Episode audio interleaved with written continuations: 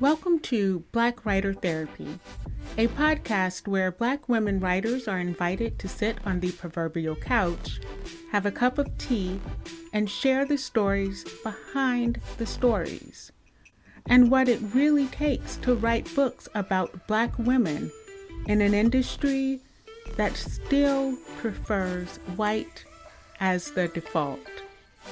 I'm your host, published author, and unlicensed therapist, Shine.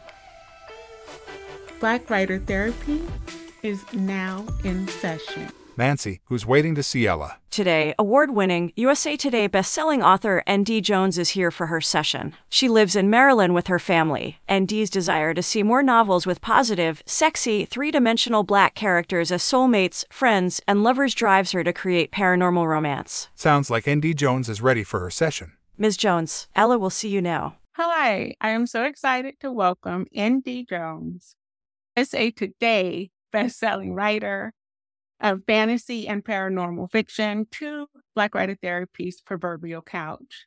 Hi, Miss Jones. How are you? Happy Saturday. Thank you for having me. You're welcome. I was really, like I said, I was truly shocked when you said, Yeah, I'll do it.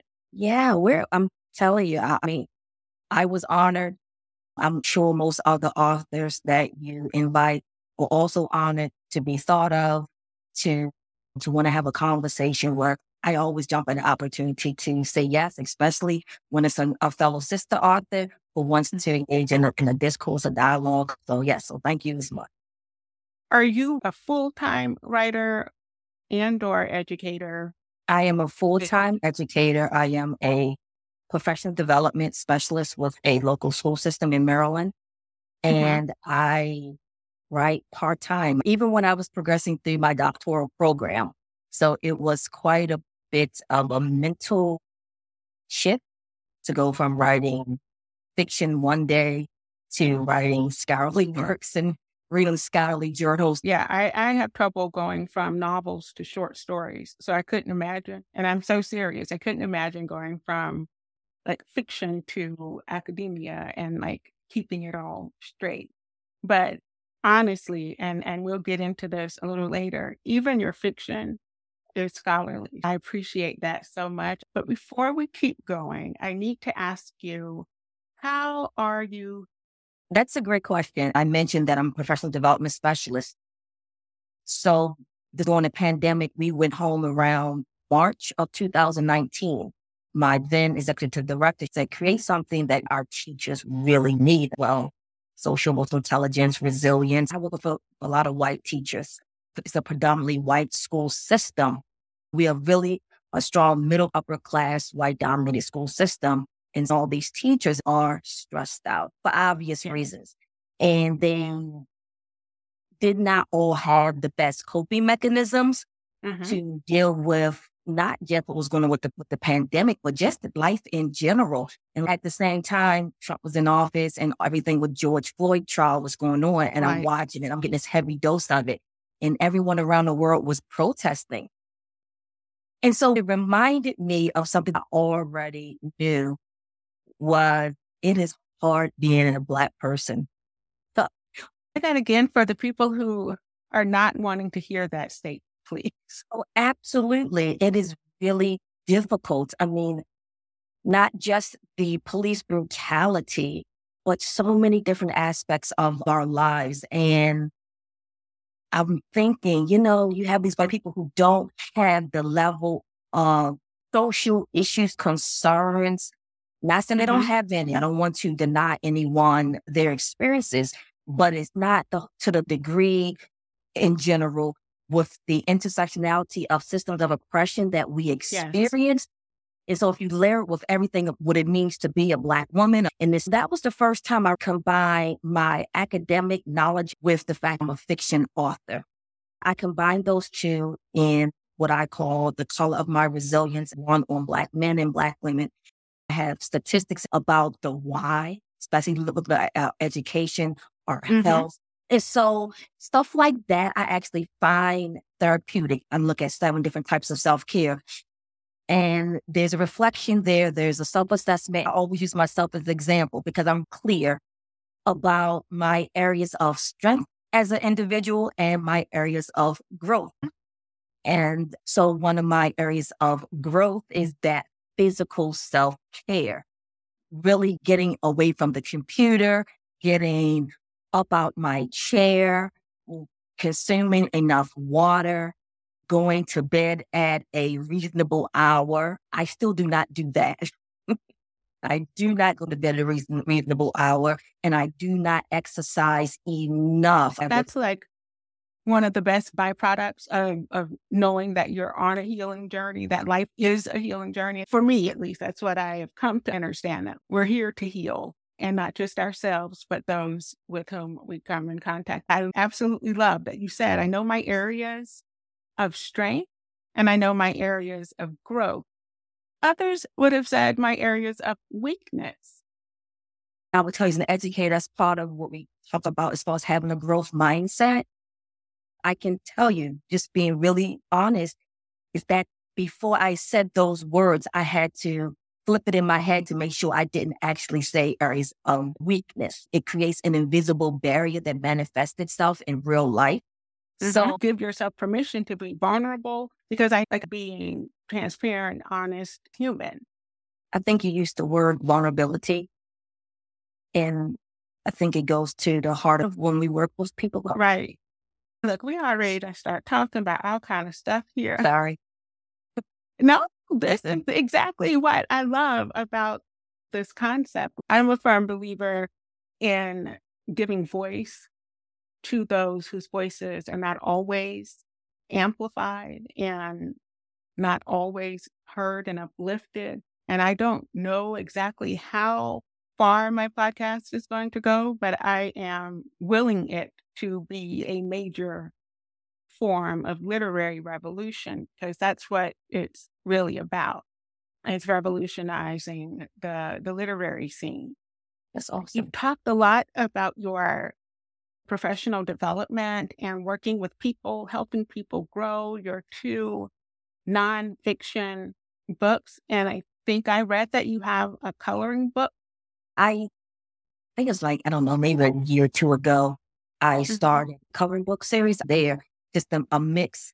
And today's the release of my first grayscale one, sci-fi portraits. It's first book in my Afrofuturism series, oh. the AI text to image. And that's what I actually used to create the grayscale coloring book. How um, did it work for you? Because my eye sucks. I don't know what I'm writing nine times out of ten. Instead of writing I decided to learn this this other piece. So mm-hmm. I, that's where I am right now. How much of your education background translates into your writing, either process, style, and or both?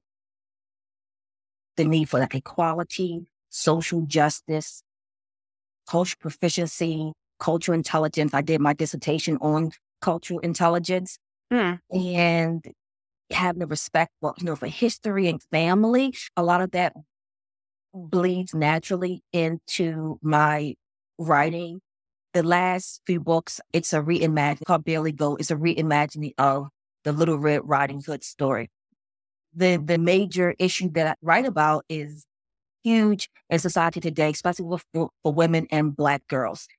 And before I wrote that book, I said, okay, you're not trying to write anything really serious. All my stuff is serious. I don't know why I try to end or trick myself, but I think just, it's just because that's just who I I am at at heart, and I wind up going deep with with whatever the topic is. This is something that needs to be to be written, even if it's done through a fantastical paranormal lens I don't write with like whatever the flavor of the month or flavor of the year is. I never will because mm-hmm. it doesn't fit my spirit to do that. So I think that's how it all fits in just my my general personality. Those big themes always find their way into my my stories. You are the fourth writer that I've had the pleasure of speaking with this first season of Black Writer Therapy. And when I tell you that you all mirror each other in that sensibility. I thought I was going to start off just writing a blah, blah, blah. However, it didn't feel right or it didn't align, or I felt like these voices needed to be put out there. You are perfectly segueing into first segment I like call intentional writing that we, Black women writers, write intentionally. Have you heard the medical definition for intention? It's the healing process of a wound. So when we're saying I'm setting my intentions or I'm doing this with intentions, what we are saying is that I'm doing this as a part of the process to heal. It has to align with my spirit. If the flavor of the month doesn't fit my spirit, I know that's what separates us and allows us to be so impactful, even in a, a system that has no place for us. I'm getting ahead of myself. So, I tell you what I heard that you did not say? What is that? Okay. So you said that I was the fourth. You said I was the fourth author who kind of like frame their why in in mm-hmm. the same way. And so what I heard that you did not say is that these are all authors that you personally chose. So I don't know if you consciously or unconsciously chose authors whose energy perhaps aligned closely with, with yours in a certain way, because the commonality beyond the obvious that we're all writers is really you. So that's what I heard that you did not say. Wow. I did. Wow. I, I didn't even think about that. And I don't know. I'm drawn to energy. And so again, the energy isn't aligning. And it was very, very strategic in, in asking the women that I wanted on the show because there's a certain type of writing that I'm drawn to. And so it's the writing that hits the mental, emotional, spiritual, physical. Like I need writing that touches all the bodies. And so I guess, yeah, I guess that's it. Interesting. So when I asked what book was most cathartic for you, you told me that it was Mafdet's Claws. Maf, I'm just going to put this out here. The first book that I read of yours was the first book in the Death and Destiny series. Okay, A Fear and Faith. And I met Asifa Berber and Tanura Williams. And I think I, I messaged you on TikTok and I was like, girl, you got me out here looking for big black and gray stripe. okay, I was looking, I love him. I was looking for him. And I was just like, I read through the series. I was like, how does she fit all of that? What, are you doing? So I said to myself, I'm ready for this. I've read three of her books. We chat a little bit on TikTok. I'm ready for this. ND. I wasn't ready. I was not ready. I wasn't prepared. I I am still bruised, broken. I am putting myself back together slowly. That book it needs to be taught, like in high school. Like that needs to be, if I were teaching still, that would be the first book I taught in my American Lit class. That would be the first one I taught. Because it's just that amazingly written. The kids would pour over it. They absolutely love it. But more importantly, they would get a sense of how and what and the scale that I haven't read anything that that does that for the understanding of, of that time period. Like, yeah, I I wasn't ready. I wasn't ready. I'm still trying to to get it together. Please tell me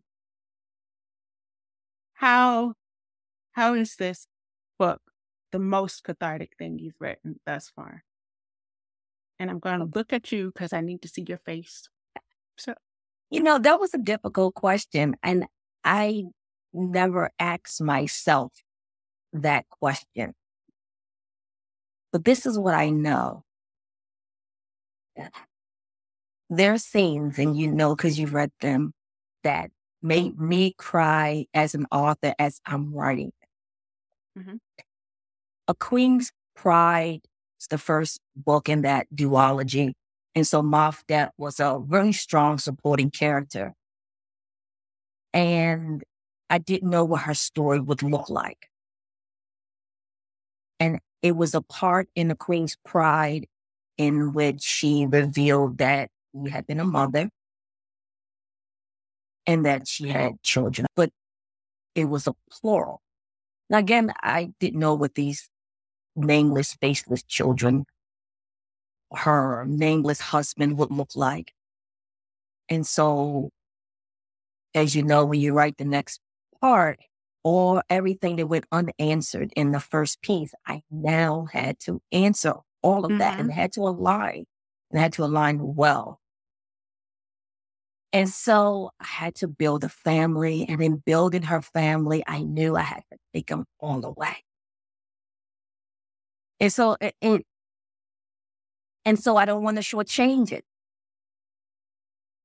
Like at all. I wanted to create fully functioning, fully featured individuals. And so when I took them away, the impact would really be there, but not a cheap impact. I don't write for cheap impact, but it, everything it was to me when I, even though I'm writing these fictional characters, I know that real people live these experiences. And so I write it with so much respect. I, and it's, so we talk about the research. So I did all this research and I, I create certain characters based on either a particular person or a particular personality type, you know, or type of individuals that it, that existed. And some of the research, it was painful to do the research, but I make myself do it because I tried to be as authentic as possible within the fantasy setting.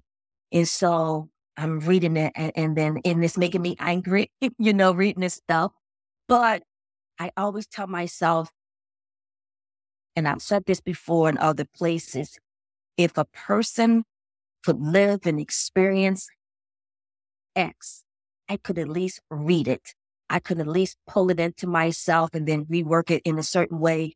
And, and like you said, give voice to it and honor it. And that's what I do. And I feel it really deeply. And so that, so that's how, that's how I, I write. And it's, it's super important to me that I get it as close to right as as possible. And uh, the me that wrote the Death and Destiny trilogy is not the same me. There's like about 10 year difference actually, but a lot of honoring went in into that. And and then I had to think about what resilience looked like, sound like, how it really came forth. And there's so many different ways in which a person can be resilient. Mm-hmm. And I was really deliberate about showing that not just the Mafdet, but so many other other characters as as well. Mm-hmm. And I had to get to a place in my writing in which I felt okay with killing characters. And not just like killing characters, but I mean, like, yeah, like you don't like these are the the characters that had to die. Yeah, it's just like, like that's that. It was so hard. It it was hard, and it was hard to write. I remember sometimes I, I, I remember telling my husband, I said, you, you know, with her children, So I had to give her children and all this stuff. And I knew when I gave to, to her what I had to do with them. I remember telling my husband one day and I was preparing to write and I said, okay, I'm off to, you know, write this next section and I have to kill a kid. He's like, what? And that was my thought. I was like, this is what I'm about to do. But their their life before their death mattered. Mm-hmm. But their death mattered as well.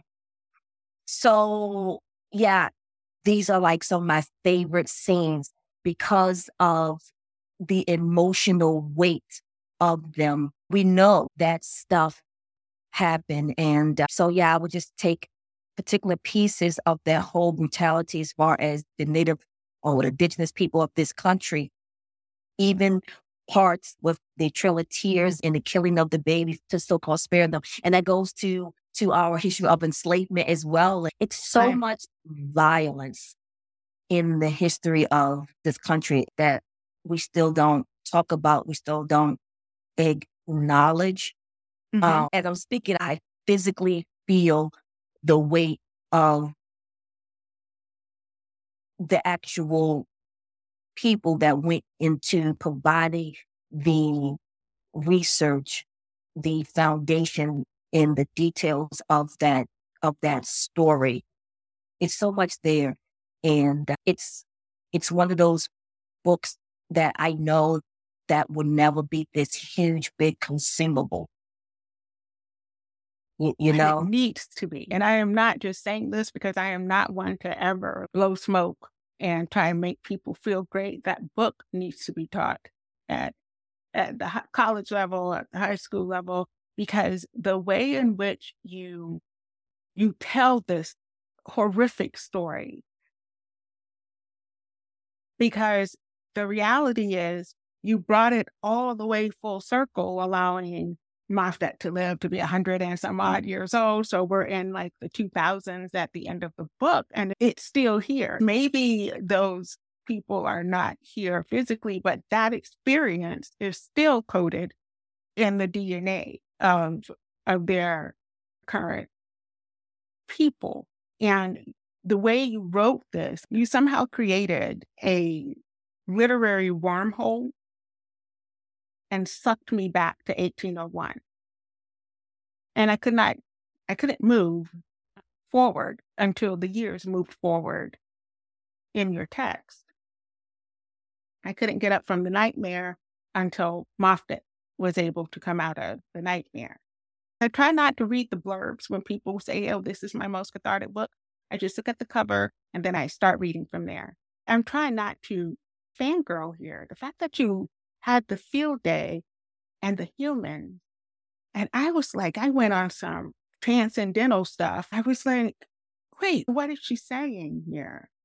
Because I knew who the Felidae represented and I know who the humans represented. So this Felidae is that ability to transform or transmutate. Is that like saying, hey, we still have our soul intact, our humanity, our sense of connection, and unfortunately, the humans have lost theirs. And that's why they're able to do the things that they do. Like, I, I went there, I was asking that question, and I was looking at all the names, and I'm a kicker for names. That's where she get these names from. What do they mean? So, like you, I'm plugging names in. And I, was, oh, most of them came from the Shona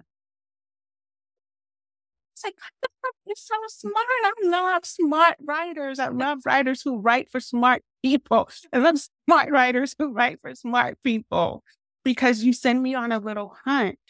I don't know. You just, it, the book, as painful as it was, it was also very beautiful. Their little family, their little precocious twin girls, and the older, very sassy girl. I was like looking forward to her shifting. I was looking forward to her first transmutation. I fear she never got it because of the gas. And I mean, I was coughing and choking right along with them. It was, I don't get this experience unless I'm reading the kind of Black women's fiction that I love reading. And this is why I love reading Black women writers. Because it doesn't matter if you're writing fantasy, paranormal, romance, mystery, literary, whatever you're writing, it is still teaching, it is still healing, it is still giving voice to and honoring. And it is all those things that most writing could never do. And yet, like, I'm going to say we, we do it without thought almost. It's an instinctive approach to writing. Would you say? Hey, I would say yes, but I think it's also, I know there's things I'm really deliberate about. I was thinking the word that popped in my mind was relationship.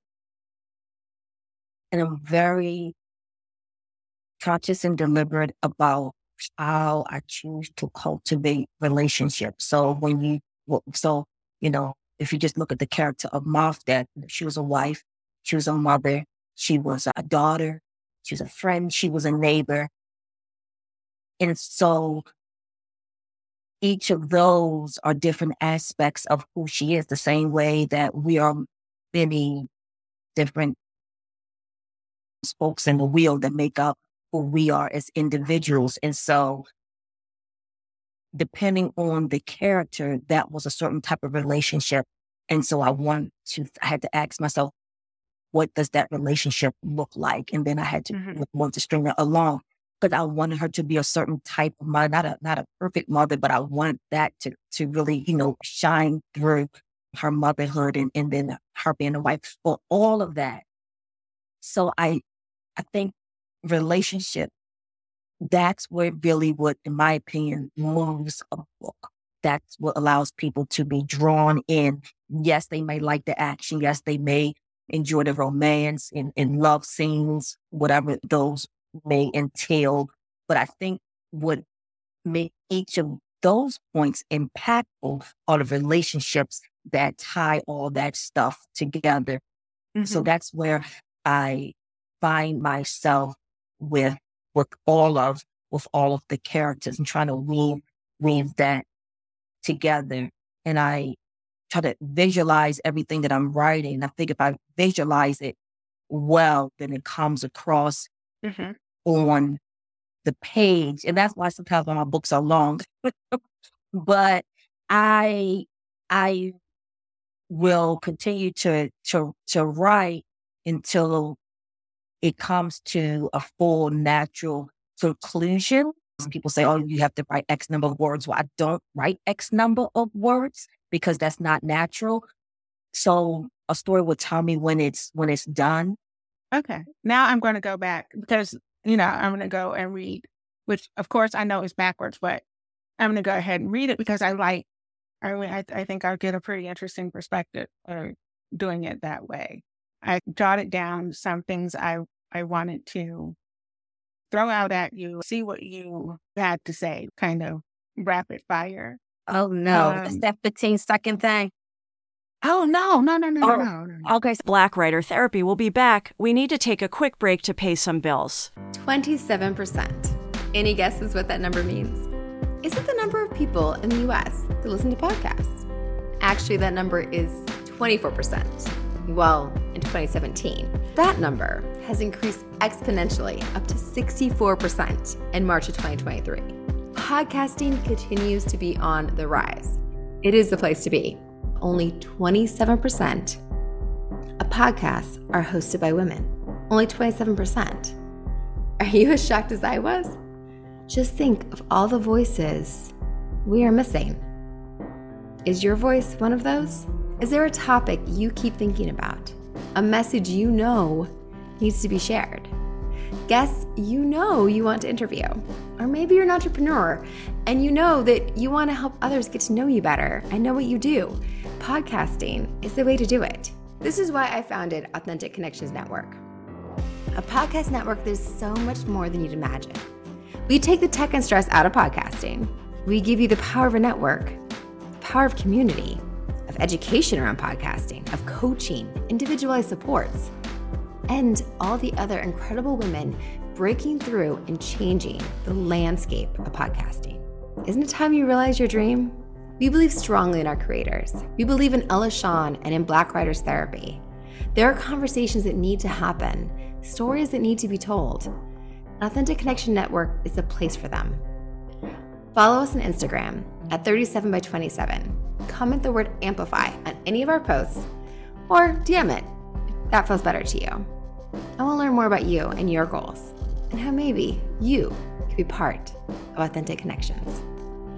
Welcome back to Black Writer Therapy Podcast, Paranormal Fantasy Writer ND. Jones delves deeper into Mafdet's claws with host Ella Shawn. This is not the game. Mm-mm, that's not the game. Get Yeah. me stressed already, woman. I think so. I was looking at it like right versus might. Like Oh. obviously there was a right and a wrong, but right didn't prevail. Like, you know, people are looking, especially in fantasy books, for right and good to prevail. And and you, no, No, no. Why not? Outside of the authenticity and the accuracy, but this is fantasy. We want right to be right. So because sometimes it feels wrong to write it that way. So when you mentioned the Death and Destiny trilogy, because it really wasn't based on any particular historical, what I felt totally comfortable going all out and the bad person got was that Mhm. what was coming to her? And that's this type of book over here. But then when you have this other type of book that leans into historical truth, it always feels dishonest to give a undefeated when it just doesn't fit right. But you can give smaller nuanced wins. Mm. It's not this big, huge win, but most things in life aren't. right. I gave her that couple of really big wins. She had a bound family, and then the whole part with her daughter and getting her daughter back. That's a win. We're seeing that now in so many aspects of lives. When you think about Yes. Ukraine, for example, bad people are winning, even if the Ukrainians win some of these skirmishes. So no matter the result, they've lost. So much of their country's been destroyed. But if you Mhm. follow certain individuals, you'll see certain smaller wins. But the bigger picture is not a win at all. Very good. Er, Okay. Feminine power and capacity. Yeah. Most of my, all my books, strong female lead sometimes. And so that strength comes in many forms. Mm-hmm. Uh, sometimes it's like that physical strength as far as like I make a witch and they have power, but that's only one a- aspect of it. I like to show it in their character as well. I especially like to show their character, but don't get me wrong. I, I, I love it when I create these scenes and they just get to beat someone who really deserves it. and I'm like a violent person or, you know, but I'm like, yes, I'm going to do something really awful. What creative way can I have this person be defeated? And really like just have their butt kicked. But no, I, I think when you talk about a strong black woman, a strong female character, I think that's that strength needs to be a three dimensional, full wraparound person, not Yes. in a one singular kind of way. And that strength does not mean that that person cannot be vulnerable it doesn't you. mean that that person doesn't have experiences of confusion or that they aren't wrong sometimes. But strength isn't to be narrowly defined. And I love reading books. I love watching movies or shows in which you have women and they show the full spectrum of what it means to be a heroine. Thank you. Because that's what I I was getting at the capacity. So we have feminine power, but it is the capacity that you write through, right? You give them the capacity to be whole, full, and real characters, real women. And uh, because I don't know a woman who isn't strong that doesn't cry. Exactly. You know, I don't know a woman who is strong and doesn't ask for help. Like, and I love that, especially, you know, with Mafdet. I love that she she doesn't allow herself to be soft around everyone, but she gentles for Hondo. She gentles for her her girls, and you know, she gentles with her mom and her dad and her family, the people that she trusts to love her, regardless of if she, you know, if she bends or if she breaks, they are still going to love her. And I think you showed that so wonderfully. Like, this is what strong Black woman is not that strong Black woman trope, but this is what the strong woman is, right? So we have matriarch versus patriarch. Yes. And if you read Crimson Hunter, I that really gets into, and I'm really specific and deliberate with that because, and that's the that's the first book in my fairy tale fatale series, and it's a reimagining of Little Red Riding Hood. Okay. And so I have witches. I, I love werewolves. So I have witches, and and then I have werewolf, werewolf shifters, and and so all the witches are women, biological women, and all of the the werewolf shifters are biological men. And so basically in that book, I create a situation where it, it is a clear matriarchy, but at one point it was a patriarchy and there was a war.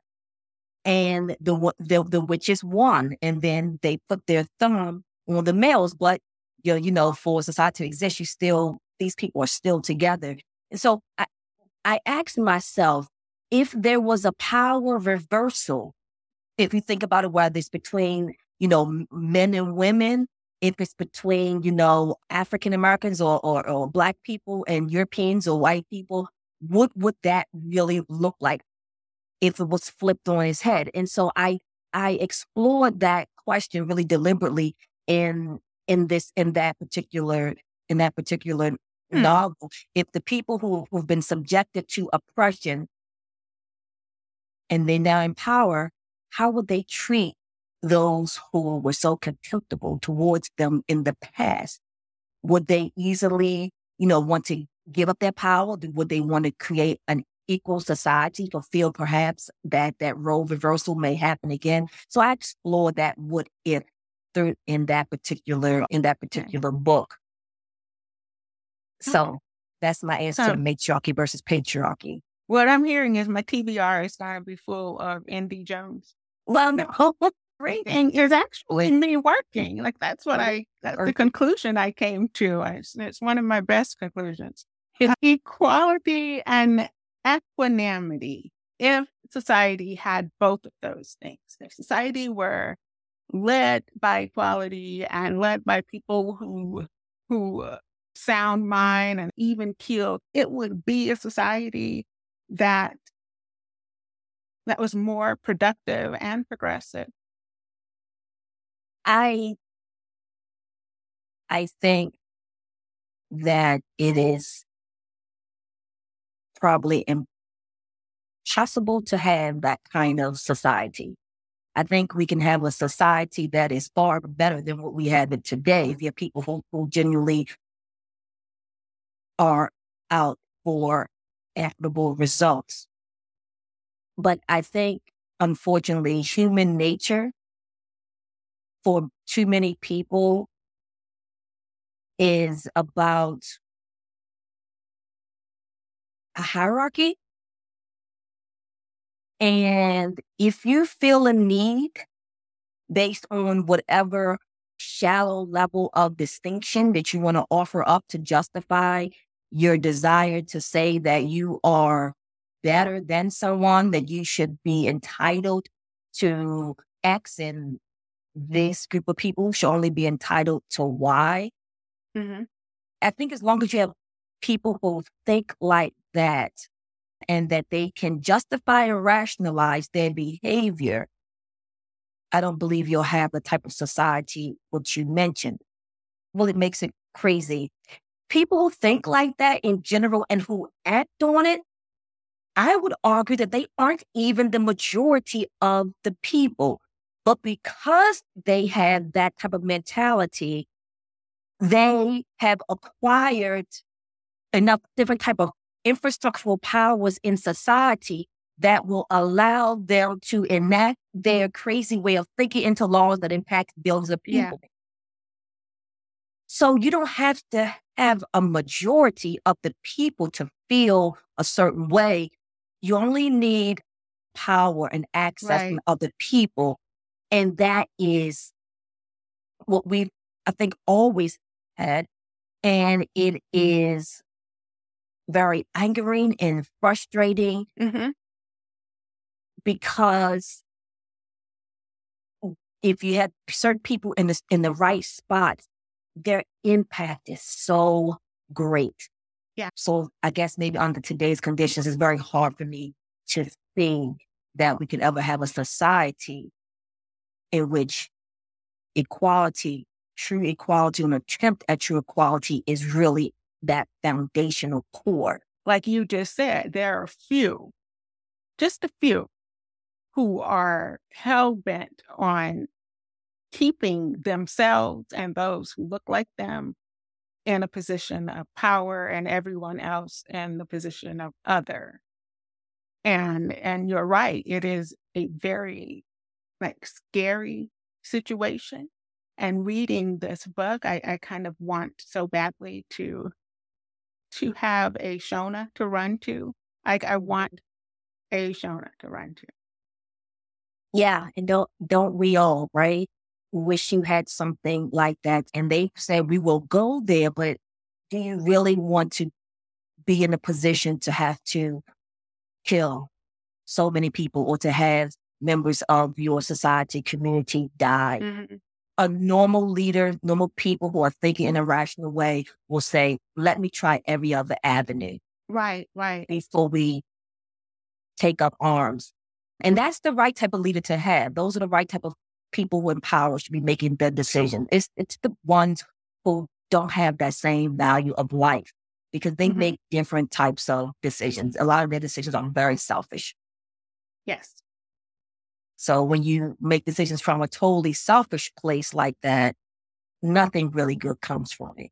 Mm-mm. And the piece that you said, to mention this, this piece, I think I, I thought about this earlier when you mentioned Mafdet's claws. One thing I wanted to show in in this book, because I think it's really true in real life, is that generational trauma. Yes. And that was something that she didn't fully understand her dreams, but so some things that her parents did was because of their experiences, and because of their experiences, they raised her in a certain way. And because mm-hmm. of how she was raised, she treated her kids in a certain way. But that I really wanted to look at that because I think that generational trauma is something that we don't talk about enough, and we don't always recognize the depth of impact. Yes. It's funny you mentioned that my my current work in progress. That is the whole foundation of it. How those generational traumas pass down and how they manifest themselves with our health and our predisposition to certain things. And I'm focusing on mother daughter relationships because I have yet to see one that that survives the daughter's 22nd, 23rd year without going through crazy. Black Writer Therapy podcast will be right back. You don't want to miss the conclusion of ND Jones' session on the virtual couch. In a world where shadows dance and secrets lurk, comes an unforgettable saga of broken souls, written by Ella Shawn. Get ready to embark on a gripping journey through time, a dark Southern coming of age saga that spans over 30 years. Nothing is as it seems. With every turn of the page, secrets unravel, revealing a web of intrigue that will leave you breathless. Breaking is the easy part. Having the courage to look into the mirror of your souls, allowing yourself to be consecrated to rise harmoniously in alignment with self and the universe, that's the hard part. Join John and Vivian on this unforgettable journey where shattered souls rise, courage is tested, and destinies are forged. The Broken Soul series by Ella Shawn, a gripping four book masterpiece that will keep you captivated till the very end. Don't miss your chance to experience this compelling tale of love, loss, and redemption. Purchase your copy now and be prepared to have your soul shattered. Because sometimes the darkest paths lead to the brightest light. Welcome back to Black Writer Therapy Podcast. Before we dive into the healing points, I want to hear you read the most difficult scene. Oh, okay. I think you already know how much you want me to read. As much as you want. All right. I'm serious. I love hearing authors read their work. And this is one of my favorite scenes. This is going to be a little bit longer. So let me sit back and get comfortable. this is Hondo speaking. I want you, our children, in a quiet life together. Hondo recalled Mafdet's words the night she told him of her pregnancy. At the time, neither had known the pregnancy would result in the birth of two wonderful children. For a little while, I was able to give her all three, but only for a while. Not enough. Not nearly enough time for our family. Don't you dare. A hand connected with his left cheek, quick and stinging. Hondo's eyes popped open. Did, did you slap me? He'd never seen a person look both unrepentant and solemn. And I'll do it again. Chidu knelt before him. I can see it's your time. Samhiri, I know it's a struggle to hold on, but please. She squeezed his knee. Please stay with us a little longer. Wait for your wife. Unlike Mafdet, Hondo had never dreamed of death. There were times he told her he wished he could take the nightmares on himself to spare her pain.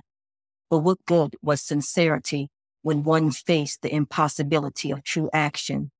No matter either of their feelings, they knew Mafdet would have to carry the burden alone. Now, all Hondo could do was pray his death wouldn't haunt Mafdet for the rest of her days, preventing her from finding peace if only during her waking hours. Pounding feet rushed down the hall, and Hondo smiled. In no time, Mafdet knelt before him instead of Chidu, and his smile grew that much wider. Mafdet took Mufaro from him, handing her to Adawa, who, along with Chidu, retreated to the other side of the reception area with Purdy. I'm here.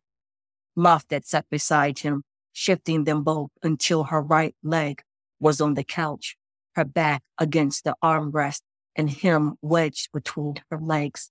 I have you. She kissed the top of his braided head. Thank you for holding on so long. But you can rest now, Hondo. Let it all fade away and rest. Yes, wife. Hondo had never been this tired. The pain that had plagued him the entire ride to Lamley felt like a foreboding shadow eating away at the edges of what remained of Hondo.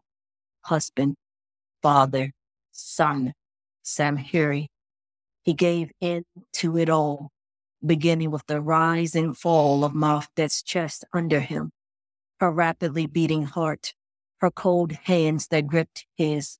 Above all, he soaked in the gift they'd given each other love, warm, and enduring.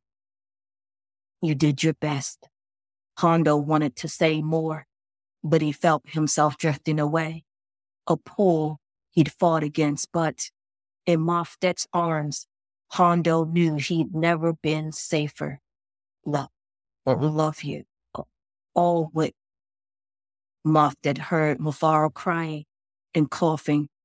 She heard her baby calling her name over and again calling for her Ame and Baba. Mafdet heard the front door open and close. She heard Talib and Malad ask Mrs. Jordan where they should place the bodies of her wards. She heard everything, but only one sound mattered. She listened and listened. No words. She felt and felt no heartbeat. She listened and felt nothing. Silence. Death. My Hondo is gone. My Dene is gone. She cried, not loudly, not with hysterics, not even tears punctuated with the foulest of curses, but softly against Hondo's head, the scent she so loved tainted by the smell of phenol and blood. Mafdet cried harder. Her throat tightened, her eyes burned, and her head pounded, heart liquefied and bones fossilized. And still, Mafdet cried. Somewhere in her delirium, she heard a little voice call out for her. Ame. No, not a little voice, a panic, terrified, shrill mouth that opened her eyes, difficult when all she wanted to do was forget the sight of her deceased husband. But there he was, in her arms, and no less did for her having closed her eyes to escape the horrid truth. Ame, Ame, Mufaro wailed, fighting to get away from Adawa. Ame, please. Little arms reached for her. Ame, please, please. With more effort than it should have taken, Mafdet slid from under Hondo. Carefully, she lowered him to the couch, moving like she walked in waist high water. Mafdet made her way to Mufaro, accepting her daughter as soon as she reached Adawa. Mufaro wrapped arms and legs around her, a suffocating embrace they both needed. Is Baba gone too?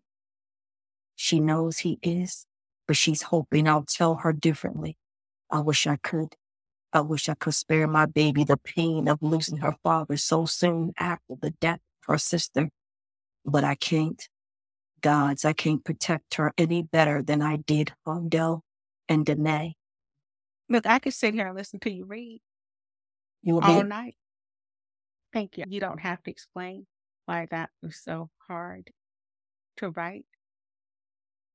I know how hard it was for you to write because it was equally as hard to read. And it has everything to do with what you put into that scene. That's allowed me to get out of it what I did. Like everything you put in it. I'm not even talking about the research or the beautiful phraseology, which all of that was, you know, great. But it is your emotional connection to every word on those pages that allowed me, and I'm sure countless other readers, to fall right there at the edge of, of Osa Forest, at the wall to Shona, wrapped around our baby who had expired a town back, and lay there praying for the gods to take us too. We were right there with her. And so kudos, congratulations on being like this amazing storyteller because that's that's what you are. Thank you. A Ria, um, that's what I want to call you. That was, yeah, beautiful. Okay, let's have this one last little part to go before we switch gears. You have your themes. You said resilience and family and self love. I added in forgiveness and acceptance. Is this what you hope to foster for your readers with your writing? I'm still like caught up in this. It's so painful. I don't try to manipulate my readers into feeling a certain way.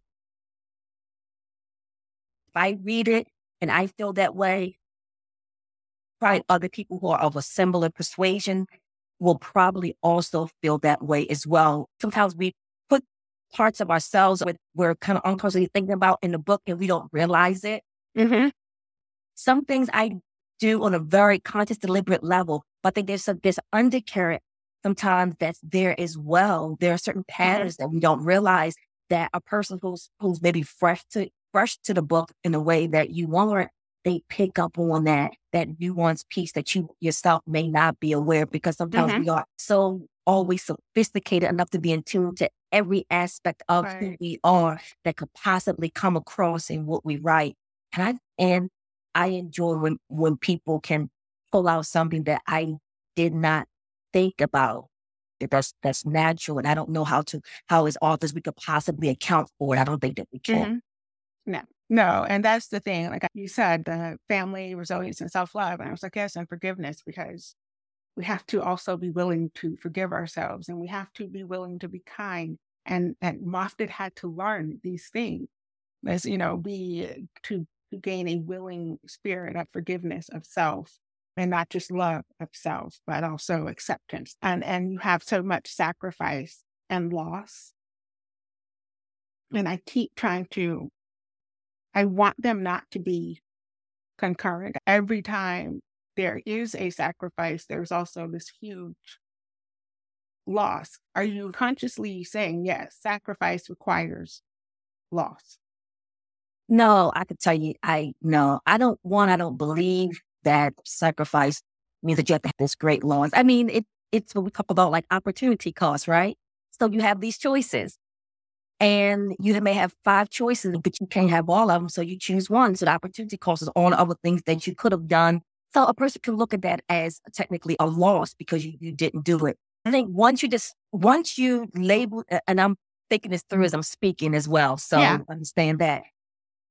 I think when we label something a sacrifice, that word itself implies that there's something was lost, that you gave something up to get this.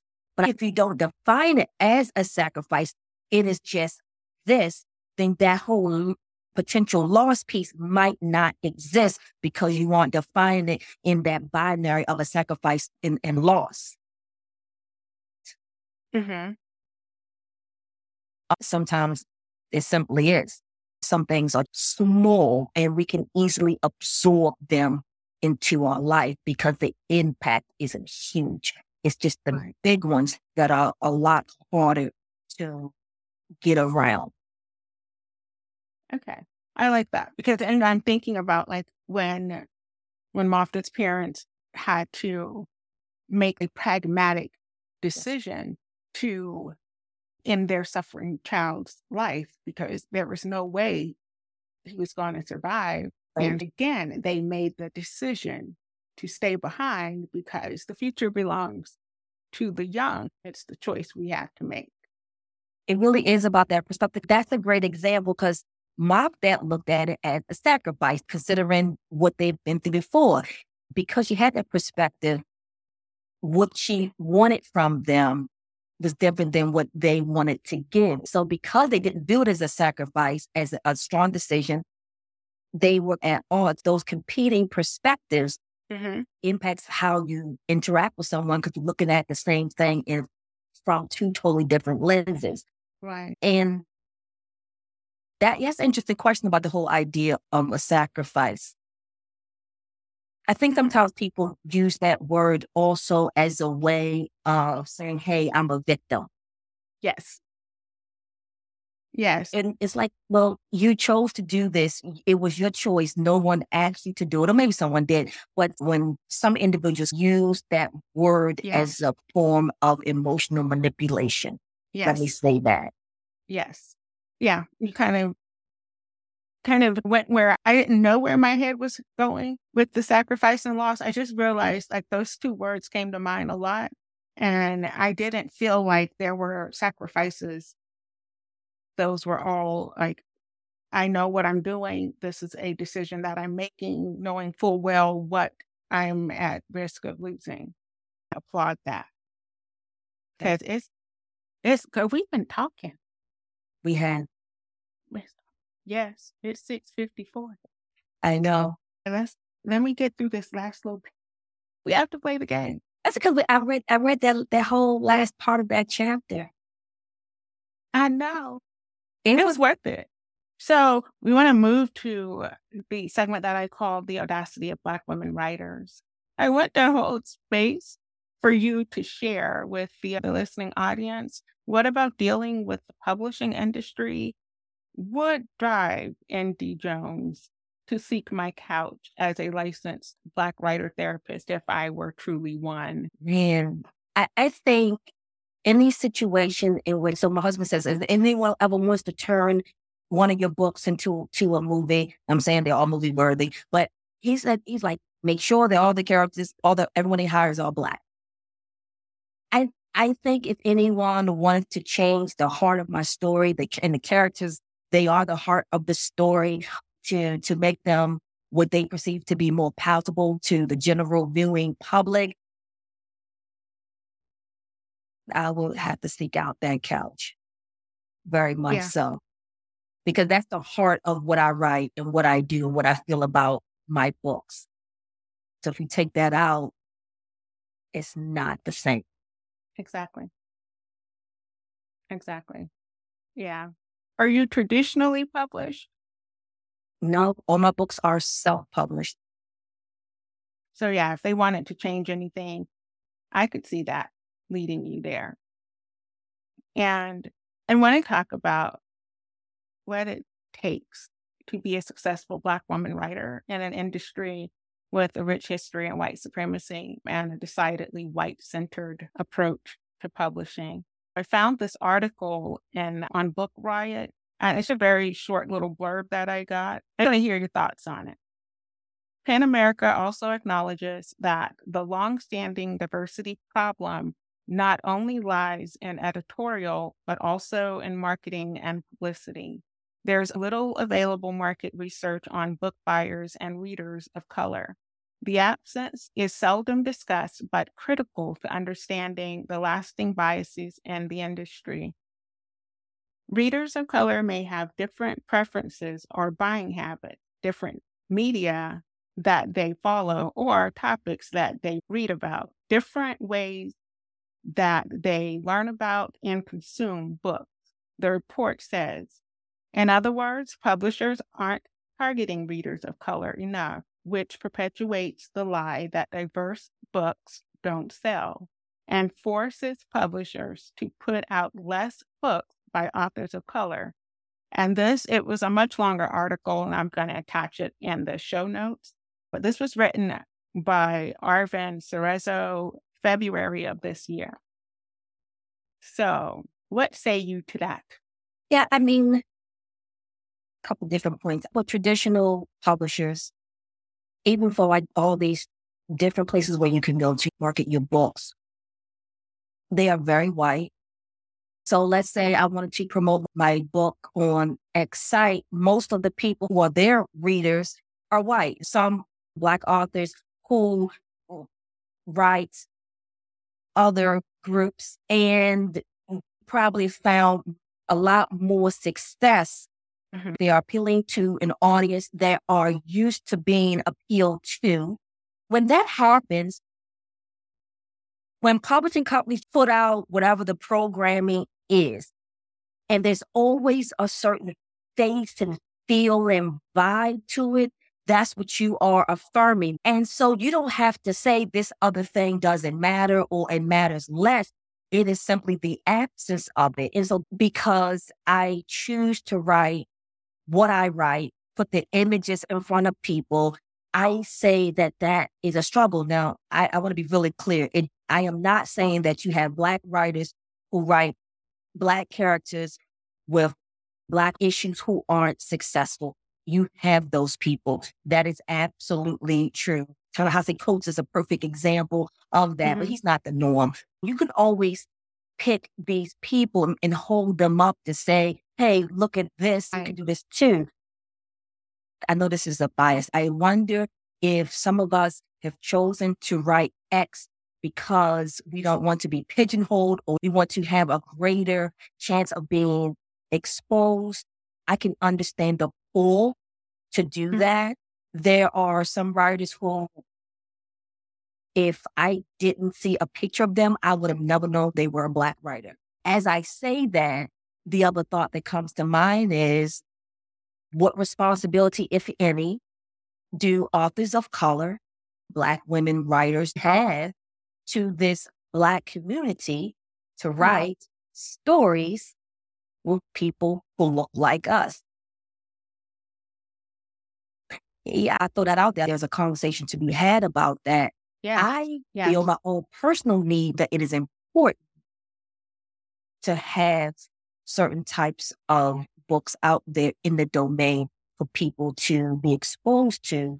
Like L. Penelope, she's writing Isekai. We need mm-hmm. people who are willing to sacrifice. It's a decision that Yes. we make. You understand that you may not have the level of exposure that is potentially out there if you made a different type decision. So in that Right. way, it could potentially be viewed as a sacrifice. Hmm. Attaching that sacrifice to the choice to write books featuring whole and well rounded, fully realized Black women, yeah, that would beg to differ. Was it worth it? Is it worth it? Yeah. I guess it depends on your purpose and your goal.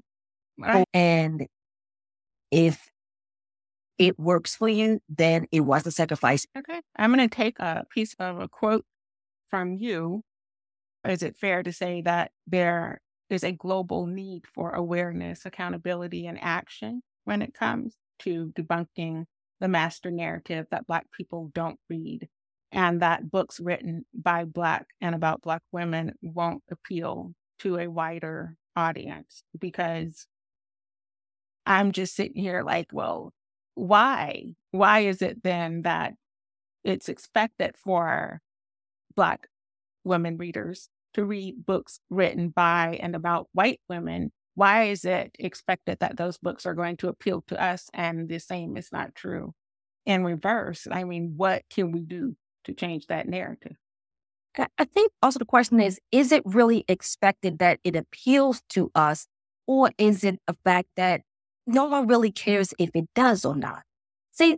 sometimes when your choices are limited, it's either read this or you read nothing, depending on what is being sold. The Black buyer base is really what is always considered in this vein. What they recognize is that if we put it out there, and there's really few other things to choose from. If they want it, they will buy it. And why? Because we have. We've shown that in, in the past. We might continue with an author because they've written okay books in the past. We really would like if they included more of this, but we'll deal with it. Mm-hmm. Black people have always been forced to pivot and accept stuff, whereas Right. in general, white people have very seldom had to make those conscious pivot decisions because it's really always been there for them, unless they are part of a of a group that has been systematically oppressed. Again, black people who, who engage in different types of cultural consumerism Mm-hmm. because we can recognize that something is good and that we like it and we don't mind supporting it and doesn't have to always look and sound like us for us Exactly. to enjoy it. So we are much more open and giving and accepting of other people's stuff and we are rock it if we like it. Mm-hmm. And no one has to convince us of it. There is a psychological dimension to how things are marketed Mm-hmm. The more that our stuff is put out there, the more everyone is saying that it's legitimate. Right. Right. It's good. We really, we keep pushing it out there, whereas it's really considered to be the norm and not some exception. Right. That's one of the reasons I wanted to start this podcast because I needed some Black writer therapy. Just thinking about querying and marketing my books because I am a Black writer and I write Black books, as opposed to just being a writer who writes books in this genre. And my characters will look like me, but who cares? Black women definitely benefit from having books with characters that look like them and experiences they have experienced. But I,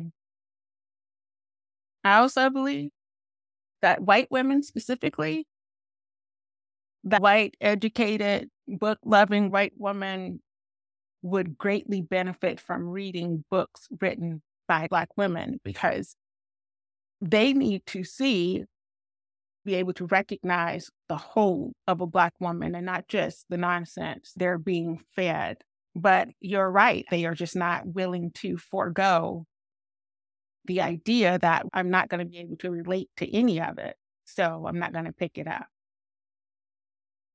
Mm-hmm. I want to get your opinion. I was jotting down my notes that Black women writers are the modern soul healers for those who are forgotten, dismissed, and diminished. I read your your response to someone who had read Barely Gold and your inspiration, and I thought, wow, we will take on like these topics and we will write about them in earnest and not sugarcoat any of it, give it the way it needs to be given. And in so many ways, that is healing. Someone sees me not as a XYZ, but as this thing that really happened. And so I, I jotted down on my notebook that we Black women writers are the modern soul healers for those who are forgotten, dismissed, and diminished. Mm, forgotten, dismissed, and diminished. So barely gold. All of that's kind of like the themes of the big issue. But I think in many ways, that's how you can really describe the existence of what it means to be a Black woman. Oh, gosh. Okay. It's, and it's so, it's really, you know, it's really, it's really sad. And when you think about just the abortion, a society should not exist in which there's no room where a woman cannot decide anything with her body. And once you look at the smaller groups are most vulnerable, the ones who are forgotten, who are dismissed, yeah. who are diminished. Those are the ones who are the most heavily and negatively impacted. Yes. And I remember teaching Roe versus Wade. Right. And I taught it as if it was just a given, the same way I taught right. like Marbury versus Madison, right? It was just a given. We never talked about it as if it would no longer exist, but now it doesn't. Mm-hmm. And it's a frightful time to be a female, especially of a certain of childbearing years. I mean, but in that vein, it's a frightful time to be anything that has been amended into the Constitution as a right, forgotten, dismissed, and diminished. I think a lot of people will fall under that umbrella, mm. unfortunately, in this yeah. country. Yeah. Okay. We are going to play a game. We need a game after that. I know, Lord, we got heavy, didn't we? You ready? You said I had to think of an answer in 15 seconds. I don't know. And I, I had to write down these little hashtags you told me I had to say. So I have a little, I have a little post-it note right here. I, have been the exact same way for this game. Wait, now let me make sure. What is the hashtag? These these hashtags. Oh my goodness. Yeah. So you you remember the rules. I, I remember I had 15 seconds to, to say about a word. You put 15 seconds in those directions. And you gave me three hashtags. I have them written right here and I'm looking at them. And okay. It said if I take more than 15 seconds, I'm going to lose point. I did that to build in the pressure. Pressure. And that pressure is keenly felt. Oh my Lord, this is easy. This is my favorite part of the whole podcast, to be honest. And y'all squirm so much. I just don't understand. I don't understand. Oh, okay. You gonna say. It, this it's called Tell the Whole Story. Mm-hmm. And what we're looking for is personal anecdotal stories that are inspired by whatever word I call out. So I've taken the word story, and so we have five words. One starts with S T O R Y. And I went in today and I revamped my words because I wanted, you know, I wanted it to be fresh for you, just for you. Oh, man. All right. Okay. Now, after you tell your anecdotal story, remember add your hashtag. I, I have to choose from these three. I got it. Yeah, book it, writer's life, or writing while black. Right. Exactly. Okay. Are you ready? Yes, ma'am. All right. Your first word is scandalous. I don't write erotica. Even though uh, writer life, I did not know. Scandalous. Okay, yeah, I don't write traditional erotica. I've had authors, I mean not authors, I had readers to to write that they thought that my stuff was erotic because I write, I do write open door sex scenes, which are great, and we all should read them. I don't think any of that is scandalous. I do think that you have have readers who like clean stuff and that they should read content warnings before writing the complaints. I'm I'm going to say the writer life, not scandalous, but steamy. I'm going to tell you what, I write erotica, and everybody thinks that erotica is all about like, you know, deviance and this, this, that, and the third. Right. And for me, most of the erotica happens outside of the steamy scenes. The steamy scenes are just steamy scenes, but most of the erotica happens Okay. outside of that because, like, for me, eroticism is kind of that it's a, a spiritual transformation, like transformative energy that makes everything else like longer, better, like anything can Okay. be erotic. Like Got you. making tea can be an erotic experience if you're in that moment and you are giving yourself just to that moment. It's the thing that elongates time and still allow you to experience it like that. So, but you know that's not what people mean. What the, the And I know that okay, average people assume eroticism or erotica equals dirty sex. And and that's because that's what people write and label it as erotic, right? yes, I did read something one time, and, and I, I'm never going to. The person was trying to tease out the difference in the different levels of like, I'm never going to get it, but it was a, such a great point about the difference as far as like erotic novels, and but I can't remember. It's like one of the things you read and you're like, ah, yes, that makes sense. And clearly, my mind didn't hold on to it, but I think when people read stuff and it's it's explicit, the word they use is erotic. thank you. Yes, because it's mostly explicit, because eroticism is kind of a sacred thing, but also it's been perverse by those who who lost their their their their feline. That that that's a good word. Okay, so if I misused it, but there. Okay, so there we have it. Yes. All right, we're going to move on to the letter Oh. P. P E A S E. I I have tea every morning when when I go into work. I have tea. I have I add a little bit of of light agave with it, and that has nothing to do with with with writing. But but I'm gonna I'm gonna call I'm gonna put hashtag bookish because every day at work I have to read a book, I have to work it out, and that helps get me going in the morning because I don't do coffee or anything like that. Oh, I'm so happy that you are a teetotaler because every other writer's like, I just need wine and coffee, wine and coffee. Yeah, I don't drink either, so Me either. So I'm, I just spend all my money on gourmet teas, loose leaf tea. now that's Apothecary teas. scandalous. What? I just Is is just that's scandalous. Just tea. Yeah, but look, that I always have tea with me. Always. Cool bean. Okay. Oh, offensive. offensive. Well, I just edited, I don't know, a little while ago, a Fear of Faith. I I had I hired a narrator and he he just went through it. And so before I gave him the book, I wanted to read over because I I wrote it many years ago. And I read it through a lens of is there anything in here that could potentially be offensive in a way that I didn't think about it when I first wrote the book?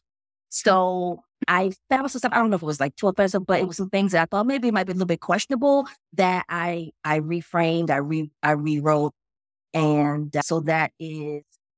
I, I would say I think that's real life. I don't think most of us will go back and, and do that because when you have a certain number of books under your belt, it's it's really time consuming to go back Mm-hmm. and do it. But I think if you can, like in in, in with the audiobook, it's it's a worthwhile endeavor.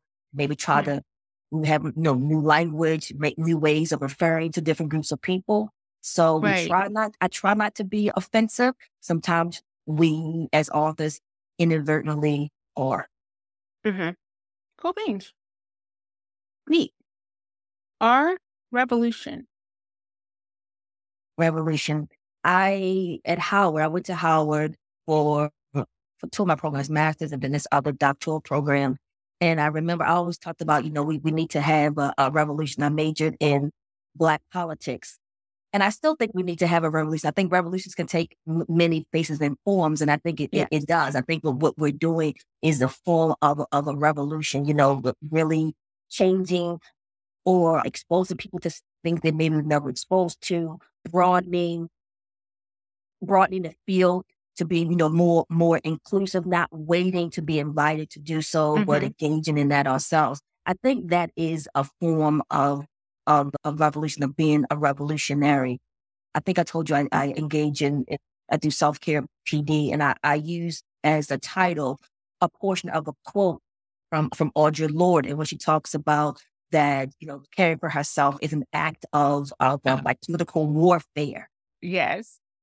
and you know what that means to be you know to be a black woman so i think all Mhm. of that can be looked at as revolutionary doesn't necessarily mean that you're having like this type of physical but anytime you're kind of like bucking the norm challenging the norm or or, Yeah. or pulling pulling the you know, you know shedding the light on something pulling the the the coat back or whatever you want to say that that could be looked at as being a revolutionary act Yeah. and I will say hashtag writing while black. Give power to the people. All right. Yes, ma'am. Like this is like the worst black power fist ever. Have a good one. Your last one. You did really good. What? Yeah. Uh oh. Why word? I don't know. I know. Okay, so your last word is yawn. Like Yawn. Well, I will say that I try not to write when I'm tired. I think when I'm tired, I think other people are tired that poor decisions are made. And so when, if I'm yawning and then and then my eyes are always watering when I get to that point in, in the evening. And I know nothing really good is going to come from me if I was forcing the issue just to Mhm. put words on the page. And so I will say if I'm yawning, I don't need to write. And then I will say that that's hashtag writer life. you did so good. You did really good. Thank you for playing my game. You got all your points. All 10. Look, y'all act like y'all winning a prize. but guess what? We're at That's the it. end. We're at the end and you did great with the game. I Thank have enjoyed talking with you as much as I knew I would. I knew I was going to be like, I'm going to soak up some wisdom today. And I, I did. I did exactly that. So I want to thank you so much for agreeing to come sit on my couch. I want to also let you know that I probably will be calling on you for a group therapy session where we all get on a Zoom and talk shop and talk other things that begin with S8 and see how it oh. goes. I thank you. I didn't really know what to expect, but I I respect your online presence. It was really rewarding and it really was a dialogue and I appreciate your kind words. I appreciate that you gleaned from the book, especially Mafdet's Claws, really what I was going for, what was on my heart and in my mind when I voted, and that you get it. Sometimes I'll read a review and I could tell like this this reader really got it. And you did. And that makes me feel really warm. It's rewarding.